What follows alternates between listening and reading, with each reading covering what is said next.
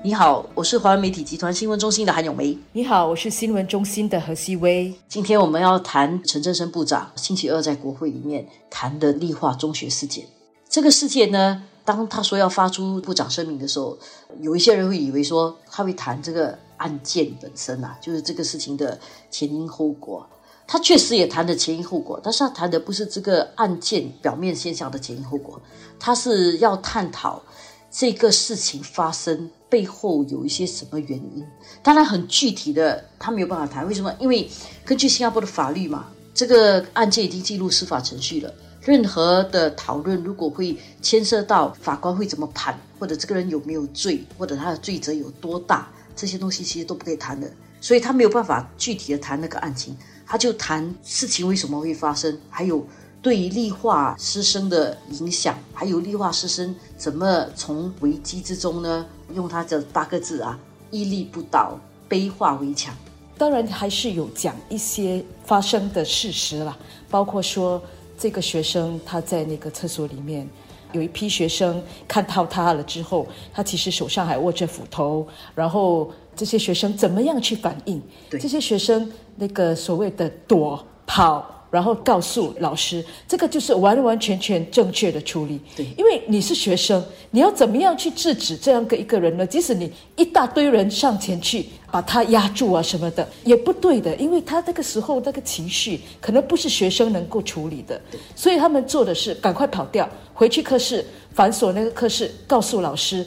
我觉得这个做法呢，可以说是一个成功的一个做法了。对，因为在那个刹那的时候是很容易慌乱的。他们在碰到一个这样危险的事情，他们能够反应做这个事情，可见得这一方面的教育还是蛮成功的。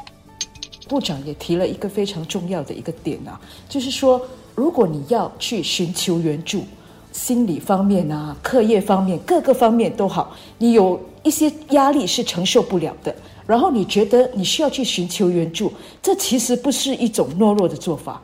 寻求援助其实需要的是更大的勇气，就是拿得起放得下嘛，去面对它才是需要更更大的勇气。如果说你自残，如果说你去把人家的生命哈拿来开玩笑，那反而是懦弱的表现。所以我觉得这部分呢也是很重要的，就是说你要怎么样去找适合的人啊，跟他倾诉你的那个问题。当然那个人哈也要是有经过训练的啦。对。我我想，我们每个人都会碰到那种在压力底下，做出一些不好的行为的时候。比如说，我们在工作上遇到压力，我们会可能给同事脸色看，哦，上司可能会发泄骂一下同事，或者是做出各种事情。这些其实都是不好的，但是有些时候你就没有办法控制。但是如果你发觉有些人已经到了一种有一点你觉得已经失控的地步的时候，我们有些时候不要责怪那个人，他可能真的也不知道自己。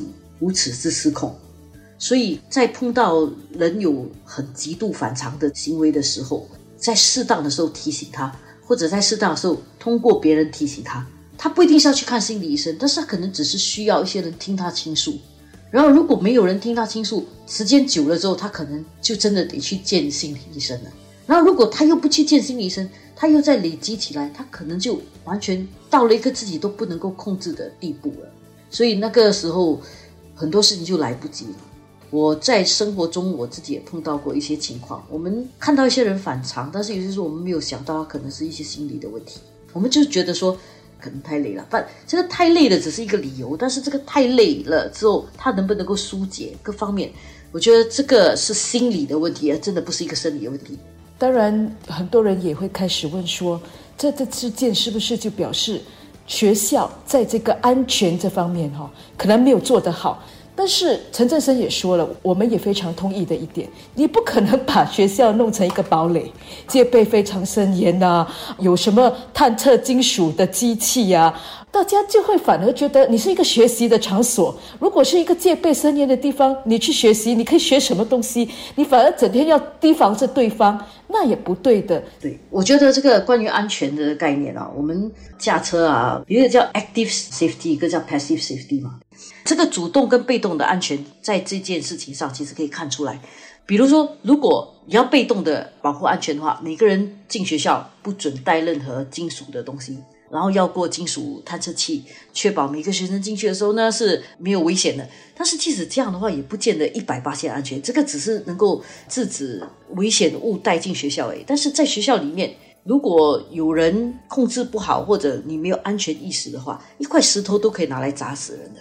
真正安全应该是每个人有意识的知道什么安全，而且不只是自己安全，还有自己同学的安全、老师的安全、各方面的安全，你才会制造一个真正的安全意识，而不是一种虚假的安全，把自己的安全外包给别人。我觉得那种是最不好的。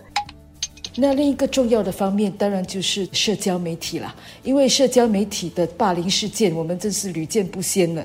学生也好，你我也好，就是面对社交媒体的说你这个不好啊，那个不好啊，你要怎么样自己去调试，自己去认清自己是怎么样的一个人，是不是真的就是他们所说的那么不堪？其实很多时候不是的。这些人他讨厌你，他总会有一万个理由来说你不好。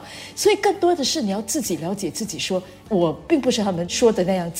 我其实有更多自己的长处。那社交媒体说什么？哎呀，你让他去说吧，反正这种热哈，可能就是三分钟而已，过了大家也不再管你了。其实我也经常这样嘛。当然，我个人的面部是我的朋友，比较不会来伤害我的自尊。但是，当我们看到，比如说像早报的面部，也经常会有人来批评啊。我觉得建设性的建议，我们都会赶快去纠正我们自己的不好。但是有一些人家叫酸民的或者什么的那种。你看了就算了，你要记得一点，我们自己头脑里面要有一个很强的这个过滤器，就是如果人家讲的东西是不友善的，而且没有什么建设性的，我们要能够放一边，哦，不要一直拿来打击自己，那个是相当不值得的。如果你觉得自己不能够接受这样的一种批评，或者是你觉得自己心理上我不想再有这种纷纷扰扰的声音的话，就不要去看。如果要去看呢，就要抱着啊九十八线的人会买。如果你发觉，哎，其实五十五十，你就觉得自己赚到了，大概做的还不错，阿 Q 一点啦。因为很多人其实看东西也不怎么看完整，也不了解情况，就会发言。所以，如果我们一直被这些很冲动的发言哦影响的话，其实不值得，完全不值得，因为他不了解